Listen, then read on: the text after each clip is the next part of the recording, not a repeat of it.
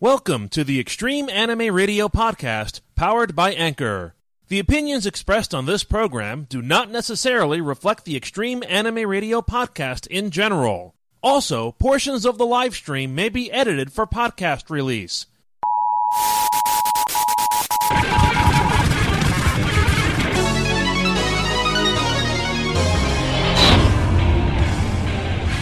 Extreme Anime Radio.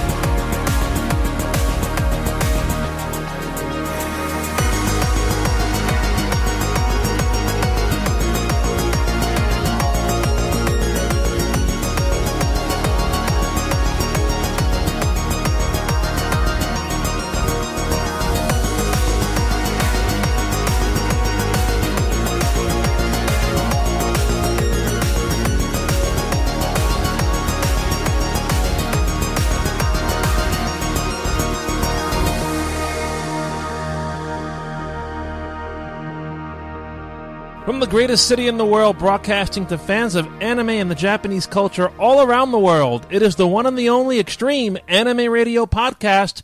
We welcome you to the hot summer month of June. And it feels like that in many parts of North America these days. We'd like to welcome you on board our first June episode. I'm JR, and joining me as per usual, north of the border, where it's also hot, I believe, Mr. Neff Canuck. Good evening. Hot, steamy, and thunder and lightningy.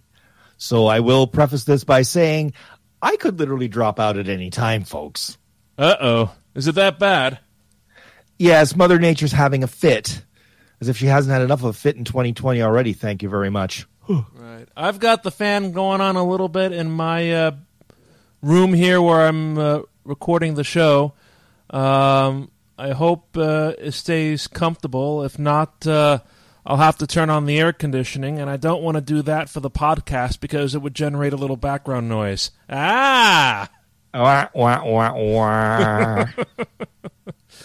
Old Extreme Anime Radio joke there, folks. Don't forget that the Extreme Anime Radio podcast is available on Anchor at anchor.fm forward slash anime radio. You can also stream slash download slash listen or whatever synonym you prefer to use. The Extreme Anime Radio podcast on a variety of podcast platforms, including uh, Spotify, Google Podcasts, Anchor Podcasts, and so much more. Just search for the Extreme Anime Radio podcast. Podcast, podcast, podcast. I have finally my Bokksu box. Uh, I was going to say, does it have like cobwebs from its long journey?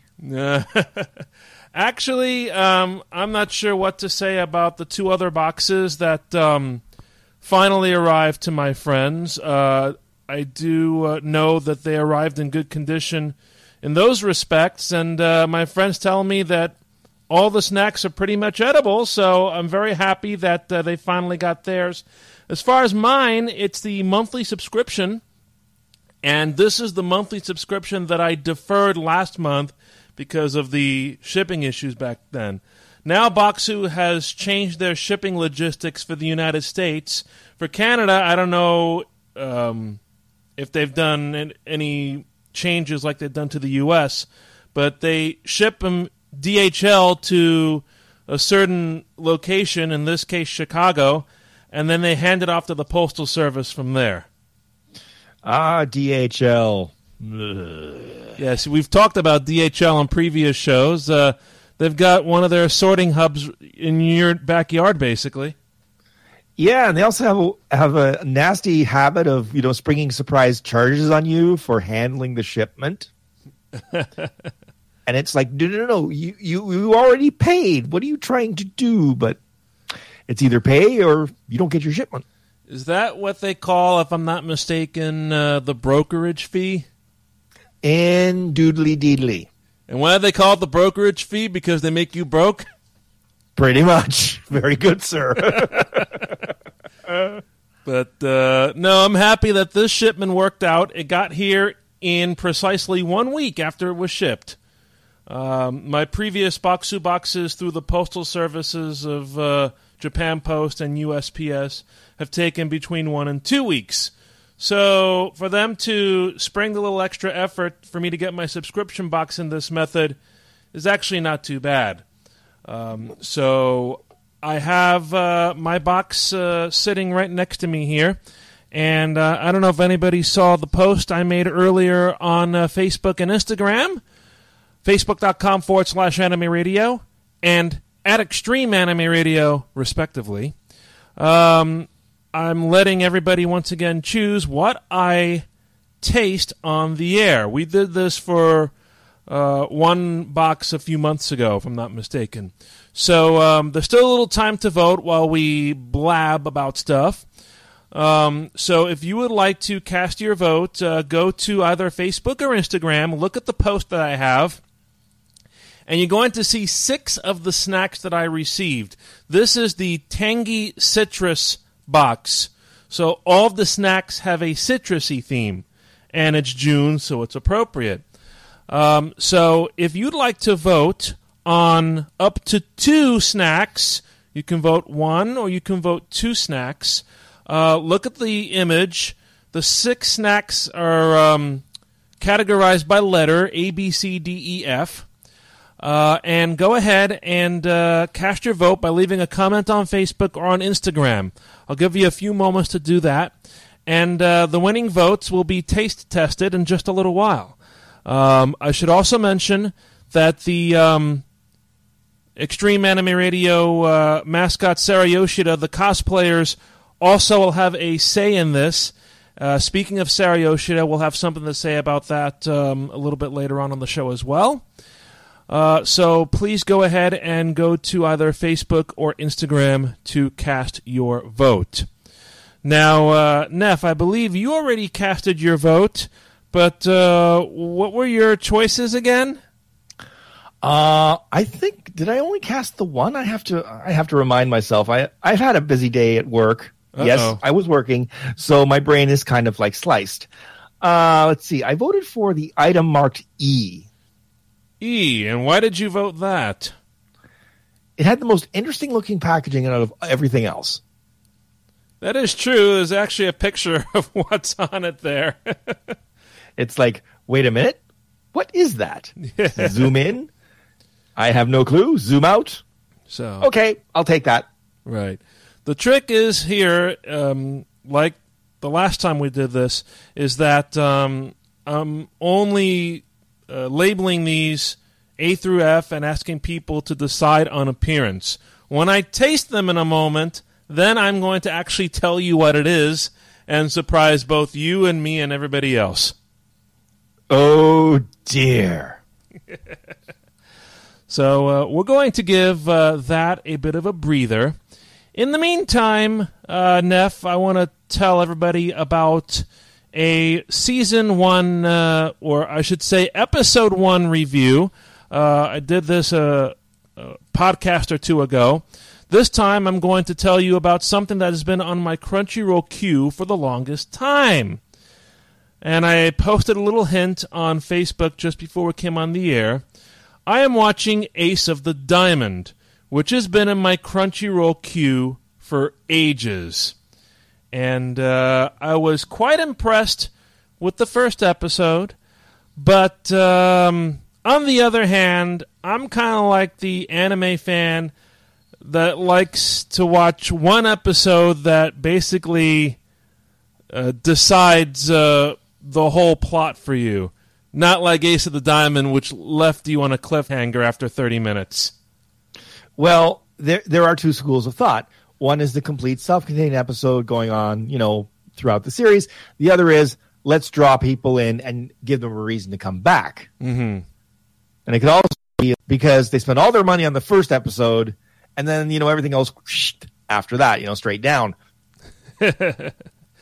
But uh, yes, this is an anime uh, that was originally released in October of 2013. So it is slightly old school. It's getting there, I think. Wouldn't you agree? Yeah, it's frightening to think that anything in the early tens is now considered possibly old schoolish. Yes. But uh, this is about a uh, pitcher by the name of uh, Eijun Sawamura. Um, and uh, we start the episode with his uh, junior high school team uh, losing a big game and then him throwing a fit. Not only is he a pitcher, but he also has a bit of an ego. And uh, Hmm. while deciding uh, what's going to happen for him as he enters uh, high school, he gets randomly scouted by a prestigious Tokyo high school known as um, Seido, and uh, they have a very good baseball team. So he's kind of convinced to go over there and uh, watch the practices. He's impressed, and then uh, he he has uh, some thoughts that kind of clash with the assistant director of the high school that scouts him, and then he runs into a uh, high school senior who's a home run king. They start getting into words. Um, this uh, batter mocks the pitcher throwing pitches at him, and it sets off uh, Sawamura. And then he's like, "I'll show you what I got," and that's basically where the episode ends. Okay, so you've set up, you know, our protagonist, our, you know, potential villain interest, Right. and there you go. And then there's also um, the story on the side, at least in the first episode, of his teammates and friends from the town where he lives.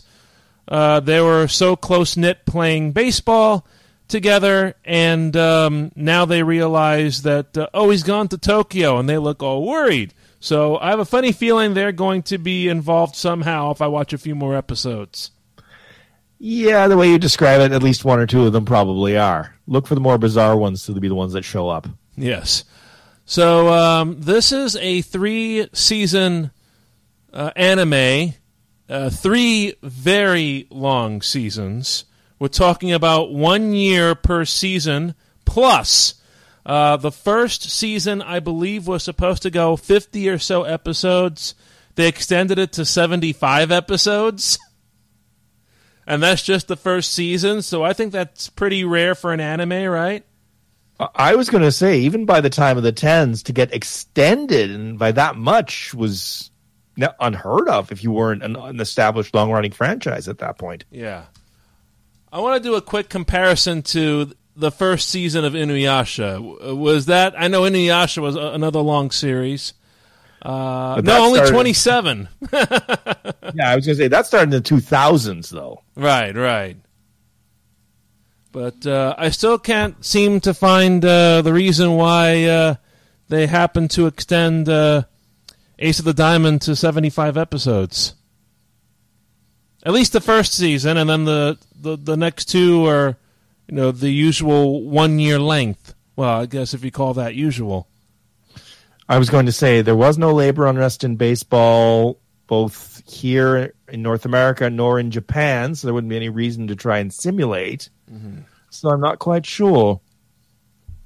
So I have some uh, something to look up later, I think.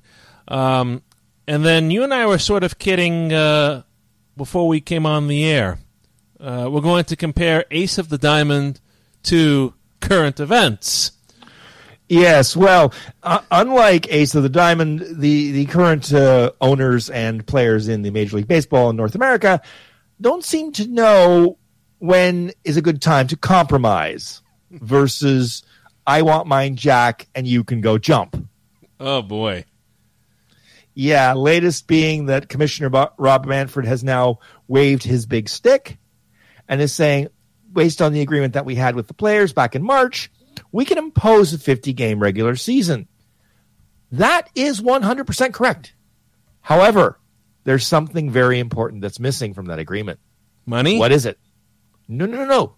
Even more important than that.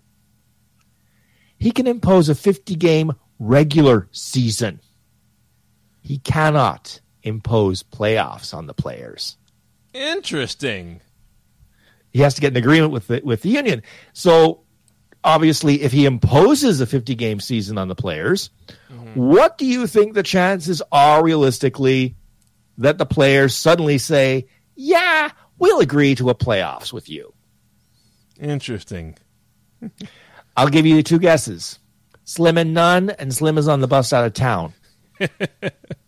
Uh, that, that that's something that you bring up quite often. Uh, you compare that with my uh, hopes of going to Japan the same way. Yeah, pretty much on the same boat, I'm afraid. Ugh, the SS Titanic. oh, jeez. but uh, yes, uh, so you are of the opinion, Neff, that at this very moment, instead of watching Major League Baseball, I should just continue watching Ace of the Diamond. Because it'll be the closest thing you see to baseball this year, unless you want to watch the Korean Baseball League. Have No, you seen any of those admit- games? I've I've watched bits and pieces because by the time I get up, it's all you know prepackaged and nicely, you know, in chunks as opposed to the whole you know game. And I'll say this: it's mm-hmm. baseball, but it's weird considering there's nobody in the stands who's real, mm-hmm. and any sounds you get are artificial mm-hmm. From from there. It's just it's this weird. Feels like it feels like you're watching someone playing a video game with real life people. Oh boy. which some people might get a charge out of. I don't know, but me, I'm like, no, this this feels faker than a three dollar bill. So NES baseball all over again. Yeah, pretty much. Well, I've made a plan at least to watch uh, Diamond No Ace uh, episode two to see how the beginning all unfolds. well, hopefully, it's not like Dragon Ball Z, where you know the the uh, big big build up to the match and build up and build up and oh episode three build up and build up episode four build up and build up episode five maybe What else have you been watching in uh, Anime Land these days? Oh, let's see. Finished Kenichi the Mightiest Disciple, and uh, watching as it's coming out uh, the To Love Ru dub, and as as scary, ecchi, bad, hen- close to hentai, the original Japanese. Once you start watching it in English, wow, Uh oh. yeah, it's just like going blink, blink, yikes. You actually said that. Oh, it's one of those uh, they take uh, social norm uh, phrases or something. No, no, no, no. They, they they have to say certain things that you know you shouldn't normally say as you know high schoolers, or at least I didn't say as a high schooler. Okay, fine, Uh oh. but you know I wasn't being chased by an alien princess. That's another thing altogether. So Ah. ah, and then I rewatched an old favorite of mine, Trinity Seven. Now that's one where I'm afraid the dub, for the most part, sounds like they literally phoned it in. Phoned it in over a bad telephone line while bored out of their minds. Oh. Because I watched it first in Japanese, and then I watched the dub, which has some very fine voice actors, but it's just like, okay, you gave that no emphasis, no, like you give me no reason to care about you. That that that's not a good sign when you're one of the main characters. Oh boy. So, and I'm just trying to think. Aside from that, no, it's been. You know what? I've been bad. I've been watching either old sports or sports that I wouldn't normally watch on a dare, Mm-hmm. but because it's new, I'll watch it. It's like, oh, it's fresh content. Gimme, gimme, gimme. Except UFC.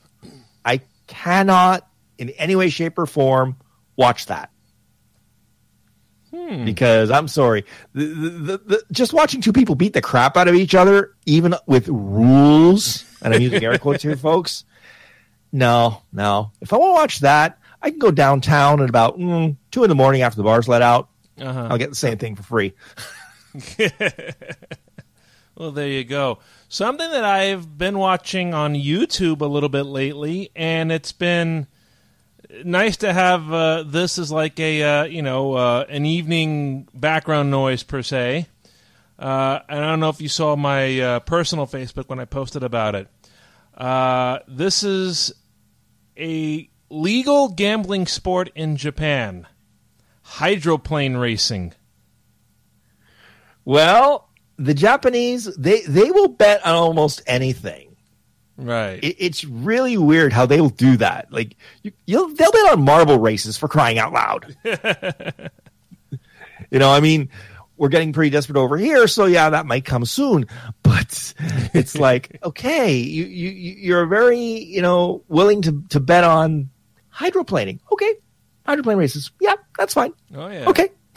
so it's called boat race, and mm. essentially the way it works is that you have six boats. Each of them has a driver, uh, and each boat has a betting color and number. So kind of kind of comparable to horse racing with the saddle towels and the colors. And the object is to be the first uh, boat to cross the wire after three laps going around the hydroplane boat course without doing anything crazy. Okay, that sounds interesting. But when you just say anything crazy, what's the extent that they actually go to without you know doing something crazy? I'm curious. Well, uh, a couple of things. Uh, first of all, if your boat capsizes, you're disqualified, obviously. If you cause a boat to capsize, you're disqualified. Um, but something else that's very interesting is that at the start well, at the start finish line there is a big giant clock, and once the boats um, enter the course and jockey for their starting position, this one minute clock starts a countdown. So you see during this countdown, all the boats um, will line up where they want to start, and then as the clock counts down to zero, they start racing up to the wire. So when the clock hits zero, that's when the race is supposed to begin. And the front of each boat has to cross the start finish line between zero and one second after zero. Okay, now that would take skill Oh, yeah. because you'd be running at full throttle or probably close to it, Uh huh. and the water and the water condition and the competitors, and you've got oh boy, that is like thread, threading the needle. You know, Yes. So if you cross the wire or the cross the start line too soon, uh, you are out, and then you're treated as a late scratch, and your money is refunded. Okay. So you don't get penalized if you're late, but you get penalized if you come early. Well, yeah, you, you also get penalized if you're late, but not as harshly, I believe. If you if you're late, it's probably because your boat has some sort of malfunction or something. That's what I've Not noticed anyway. Not including the nut behind the wheel, obviously. But uh, yeah, so each meet is like several days long. You earn points based on where you finish. On the second to last day, I believe the top 18 competitors in points participate in three semifinals, six boats per semifinal. Then the top two boats in each of those go on to the championship race on the last day. That's basically how it works. Hmm. Interesting. And then uh, you can bet uh, win, place, exacta, trifecta, and a few other things. Yes. Well, when it comes to betting, it's like anything over uh, anything over the first two, and it's just like no, the odds are way too long. I'm not going to waste my money. Thanks. Right. Um, so when I posted this on uh, my Facebook, Alva, uh, give a little hi to Alva here. He suggested I look at an anime that unfortunately I do not have access to because I don't subscribe to HIDIVE. And it's an anime by the name of Kandagawa Jet Girls. Oh yeah, that's one they keep pushing on me whenever I'm on that website. Yes. So think of it almost as Keijo. Remember that anime? Ye- yeah. but uh, in this case, you have a pair of racers uh, on um, jet boats, I believe. One drives and one shoots a water gun at rivals. A water gun Yes, on a boat. yes. Okay. And uh, I'm reading the description on Wikipedia. Aspiring to be a jetter just like her legendary mother, Rin Namiki decides to leave her home in the countryside in order to realize her dream. That sounds kind of like the protagonist in Keijo. I- was going to say that that sounds like the cliche setup for about half a dozen shonen anime I could think of off the top of my head. Thank you. But um, no, I just read the uh, the description, and I could see why Alva had mentioned that anime to me. But um, if anybody's interested uh, in watching these uh, boat races, first of all, um, we don't condone gambling really on this podcast, even though there's no way you can legally bet it in North America anyway. um, uh, there are ways you can watch these races, um, these boat races online, but uh, for the most part, they're actually geo blocked. Um, but um, one of the channels in Japan that broadcasts boat race, which is Japan Leisure Channel, has recently opened up a uh, YouTube page featuring um, the race meets featuring the female boat racers. Now, granted, um, there are some female boat racers. There are a lot more male boat racers. Um, but this page, watching the live feeds of the boat races with all female groups, all female competitors, um, is one of the only ways right now that people like us will be able to watch this sport in motion.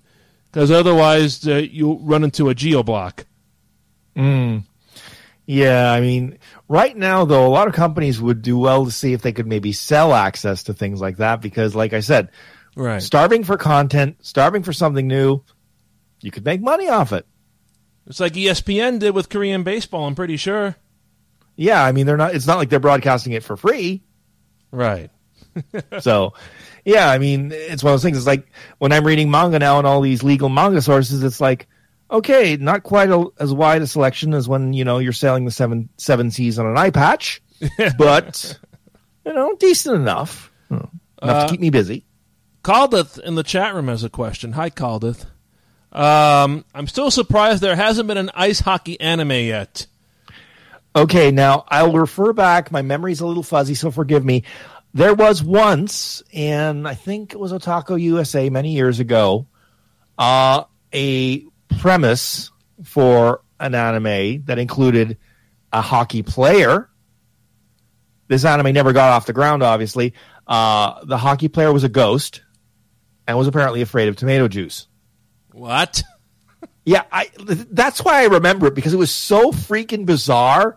I'm like a Canadian ghost, goalie, afraid of tomato juice. What in the name of the what? No wonder this idea never got picked up.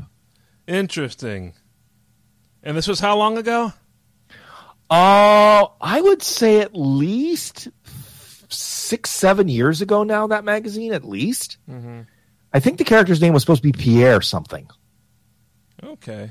Like it was really stereotypical. He was blonde, you know, he was like, but a skinny little guy in, in the goalie pads, which of course, you know, they're exagger they're comically exaggerated.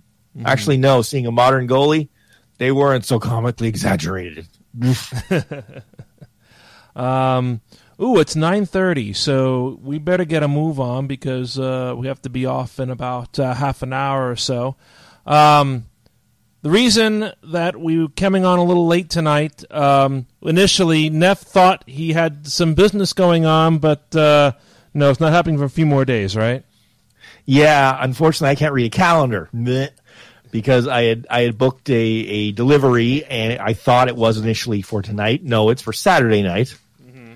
But you know, again, that's because I can't read a calendar because it's very hard to think of days and dates Right. when you're trapped indoors all the time. Gotcha. Well, uh, when we return, hopefully next week, we'll be back to the 8 p.m. start time. Um, we do have to play a quick commercial, so we're going to do that now. And then uh, I have my two winning candidates for the uh, boxes snacks sitting in front of me. We're going to tell you about that and go into some more other business. So please stay tuned here on the Extreme Anime Radio Podcast. See, I told you we'd be back real quick. Welcome back to the Extreme Anime Radio Podcast. I'm JR. He's Neff. We thank you for joining us. Um, I have the winners of our uh, voting contest of sorts right in front of me, uh, as voted on by uh, the followers on social media and by the uh, cosplayers of Extreme Anime Radio mascot Sarah Yoshida. Uh, before I get into the snacks, um, I do want to make a brief announcement about something we uh, said on um, our social media platforms a few days ago. Um, if you remember, uh, one year ago this month, uh, we were honored to introduce uh, Naku, uh, also known as Invisible Wonders Cosplay, as the first Sarah Yoshida cosplayer of color. And with the setting of the classical candy shop in the background, she really did justice to what the Sarah Yoshida character is all about. Uh, we created the original character of Sarah over 10 years ago. Um, as everybody knows, Sarah is passionate about dancing, having fun, living life to the fullest. Uh, we've been fortunate over the years to showcase many interpretations of Sarah from cosplayers donating their time and talents from all around the globe. Uh, we're striving to increase our inclusivity and support for communities and cosplayers of color. So we're extending another invitation to interested cosplayers to portray the character that we all love. If you or someone you know may be interested in cosplaying Sarah, you can get in touch with us. You can reach us um, various ways. You can go to Facebook, facebook.com forward slash anime radio, send us a private message there. You can go to Twitter at Anime Radio, send a private message there. Um, go to Instagram at Extreme Anime Radio, leave us a message there.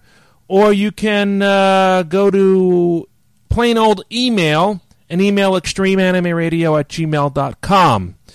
Um, I want to specifically thank uh, a few people. Um, Lucky Ducky helped us uh, put together uh, the message which we sent out a few days ago. Uh, also, Umi, one of the Sarah cosplayers, uh, is recommending someone to us that we're speaking to right now. Uh, and a third person also recommended someone. That will be somebody formerly involved with the station, Chibi Brit, who says hello. And Chibi Brit also uh, gave us a suggestion that we're looking into. So uh, this is something we wanted to get out there, and we really thank everybody for their support. Um, we'd also like to announce that um, starting with the next podcast, we're going to be opening up uh, individual sponsorships.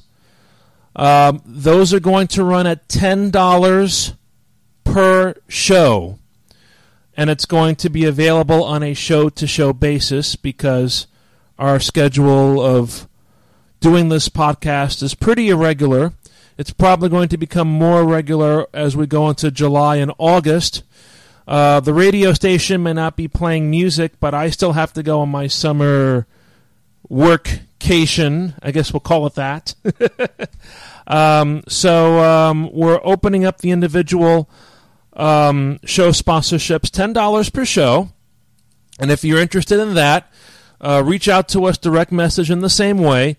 Um, or email extremeanimeradio at gmail.com. We're limiting sponsorships to one at a time.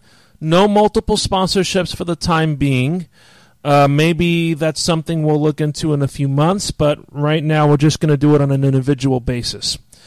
Um, so yes, uh, let's see. Sarah Yoshida cosplays, um, sponsorships for the podcast. What else am I missing, Neff, or have we covered the bases there? I think we've pretty much covered the bases. Okay. Anything you need to add? No, I can't say that I do. Okay, no worries. Well, then, in that case, so those were two important messages we wanted to get out of the way before we go into the taste test. Dun, dun, dun. And uh, it looks like our two winners, based on the votes and based on figuring out stuff in my head, um, A and C. The winners are A and C. And uh, Neff, I might also go for your suggestion, which was E, uh, depending on how I feel after these first two. Does that sound like a deal? A and C. How shocking! A and C. Oh, A C Yeah, current shocking. or it can be cool. Ah, ah, very good, sir. okay. So I didn't pay close attention to a lot of these snacks, but I have a funny feeling that the letter A is something I've tried before, and it was included in. I want to say this snack was included in the first subscription box because the first subscription box I get and what anybody gets when they subscribe to Bokksu is the uh, I believe it's called the Tastes of Japan or the Flavors of Japan. So they give you uh, a random selection of snacks from all over the country for all seasons. And I believe this is one of those snacks. This is the Setouchi Sudachi. And I'm going to open up the pamphlet that Bokksu gives with every subscription to tell you what that is. Uh, let's go ahead and take a look. Oh, it's one of the uh, feature snacks in the front. It is seaweed tempura, sudachi citrus flavor. So it's basically fried seaweed with a citrus flavor. Okay, that sounds like an interesting combination. Now, given in Asia, fried seaweed is pretty popular as a snack, uh, but uh, some will take it to uh, another spectrum, per se. I, I, I was going to say fried sea, seafood, yes, but citrus. I'm going. Okay, citrus family, orange, lemon, lime. Well, maybe lemon, Yeah. but n- lime, and definitely not orange. These seaweed sheets, according to the uh, description, are battered, fried, and flavored with native Japanese sudachi to create a crisp and tangy snack.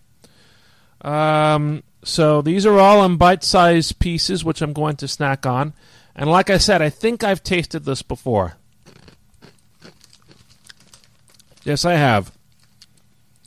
Very savory, and you can taste the lime right away. So it is lime because I was going citrus family, going through my head, going okay, lemon, lime, orange. like orange would have been dead last on my things to mix with seaweed, but Yep. that's just me. So that's going to come from. Um, it's called uh, Setouchi. So immediately I think Shikoku, but uh, no, it's actually from Hiroshima, which is close to that area as well. Hmm. So definitely something I've tried before, and I give this a yay. The lime flavor is not too strong at all, although it does leave a little bit of an oily residue on your fingers. So Well, as long as it doesn't leave an oily residue on your tongue, because that would be disgusting.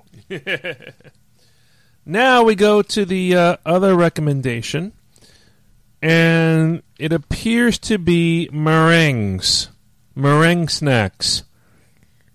So, mikange mikan meringue. Try to say that three times fast.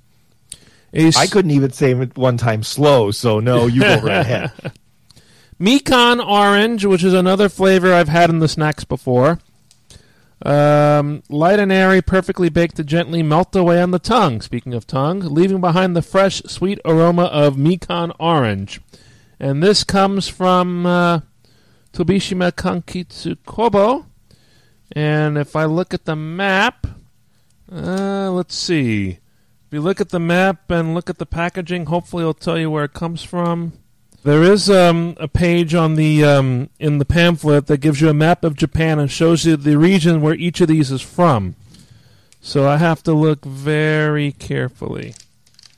If not, I'm just going to try to translate what's on the back. Oh, also from Hiroshima. There we go. So Hiroshima is winning the uh, citrus snacks right now. So these are meringues, which are basically egg whites, essentially. Mm, I was going to say, yeah, egg whites and a touch of sugar. Mm-hmm. And this is orange mikan flavor. Here we go. Now it's supposed to melt on the tongue, so I'm just going to put it there and see what happens. His jaw is moving, so I think the melting on the tongue is kind of meh, not happening. No, it is. After a few seconds, it does. Oh, oh okay. Because I'm like, wait a minute. I would give this a. Uh, what what what is our um? What's our ranking below? Yay! Is it uh, eh? I believe we call it an eh. I think so. Yeah. Right. Meringues aren't really my cup of tea, and I don't think I'm able to taste the flavor of the orange much unless it's supposed to be so subtle. Well, since meringue themselves generally don't have any flavor to speak of, you'd want to be careful with adding any flavor to it because it would probably just overpower the thing. Right, right. So that wasn't too bad, I think. Uh, now we're going to go for uh, the third snack, which is going to be the one that Neff recommended. And I'm going to look that up real quick in the guide. Sometimes it's hard to find out. Uh, okay. Ooh, it's a monaka. Hyuganatsu monaka. A type of wagashi or traditional Japanese sweet made with thin wafers made from mochi sandwiching a jammy filling.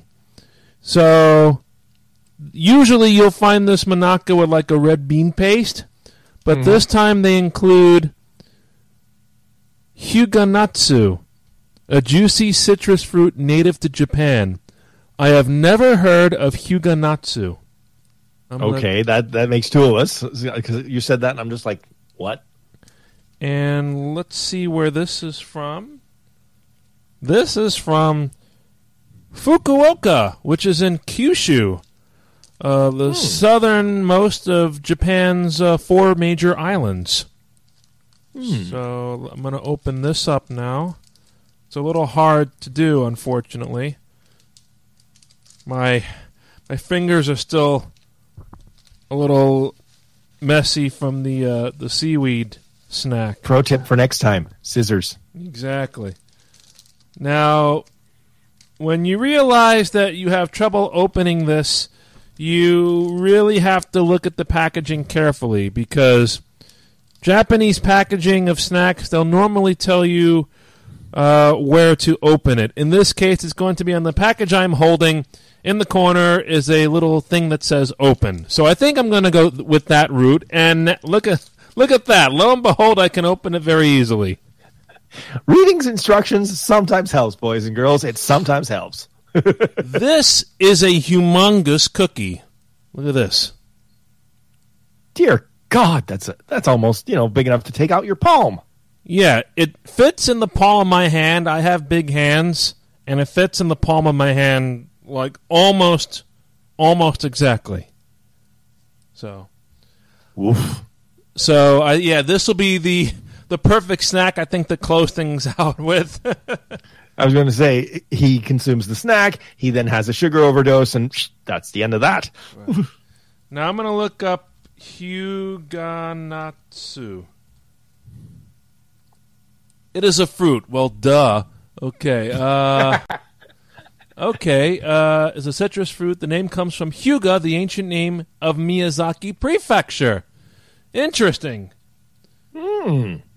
Hyuga Natsu. So Hyuga, the ancient name of Miyazaki Prefecture, and Natsu, of course, is Japanese for summer, summertime. Okay. So now we're going to try the Hyuganatsu Monaka. Ooh. Okay, it sounds like he likes what he's eating, folks. Yes. Uh, I can bite into the uh, very easily.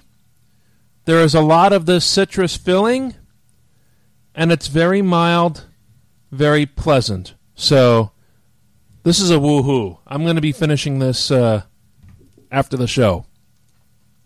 I was going to say it isn't that much woohoo, otherwise you'd finish it right now, and leave me scrambling, going, "Uh oh, he's stuffing his mouth, folks."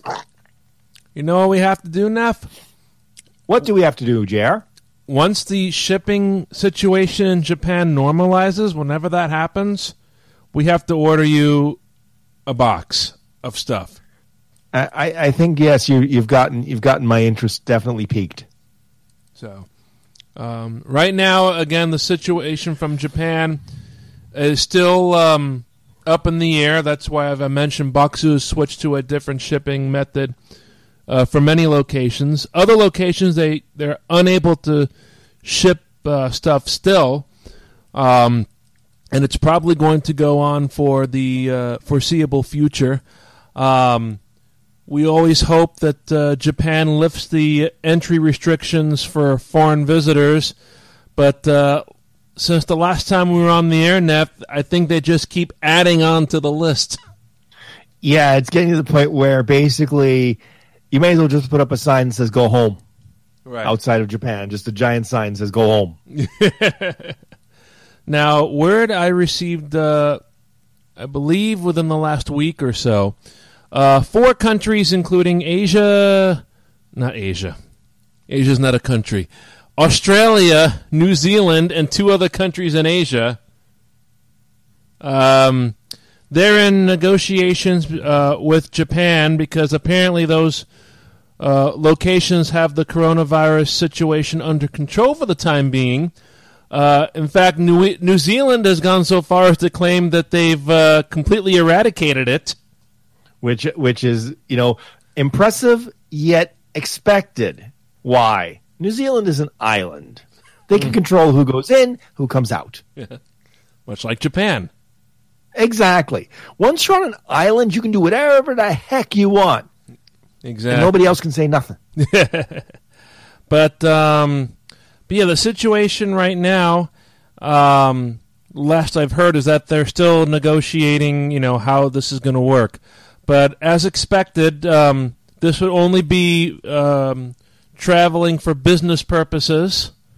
So you have to visit another country on business, and it's going to work whether you go to Japan from any of these countries or Japan to these countries or you know any of these countries in between. I believe um, it's just for business, not for short-term uh, visiting, like tourism.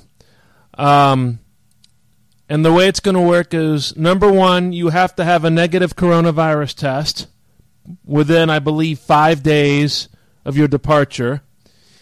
And number two, you're going to have to quarantine for two weeks anyway, which is the current uh, the, the Yeah. current situation in a lot of places. Yeah, which which leads to a whole host of questions and problems, especially for a business person. They're not going to want to. They can't afford to stay two weeks in a place. Exactly.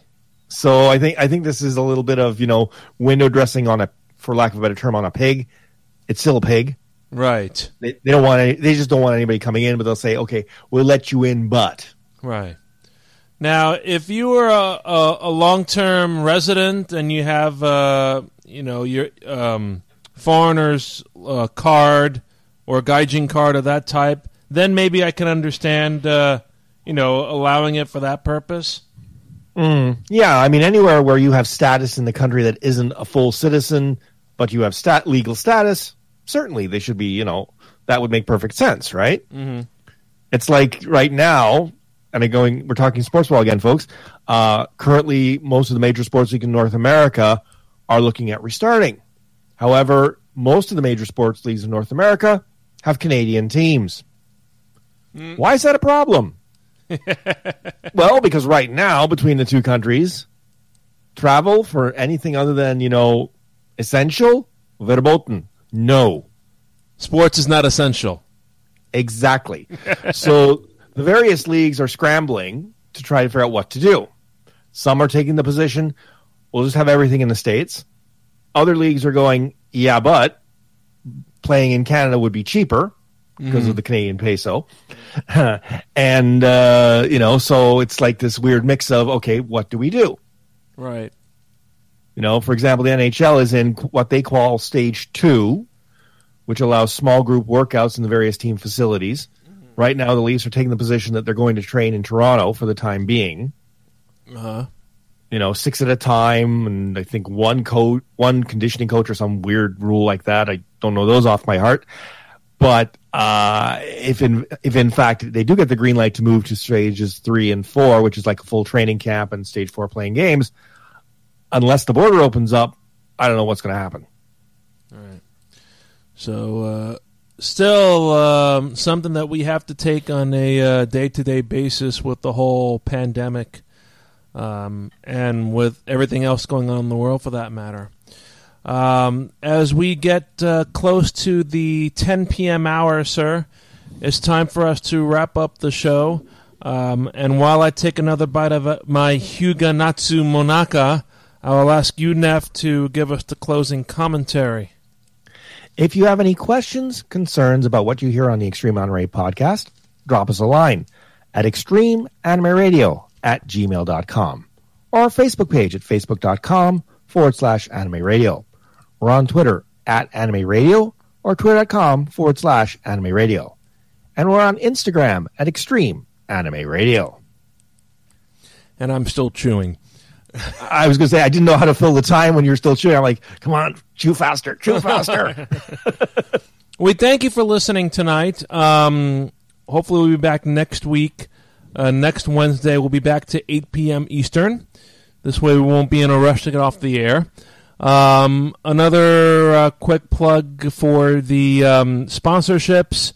It'll be ten dollars per show. Please contact us if you're interested. We'll also get the word out uh, here um, as the days progress.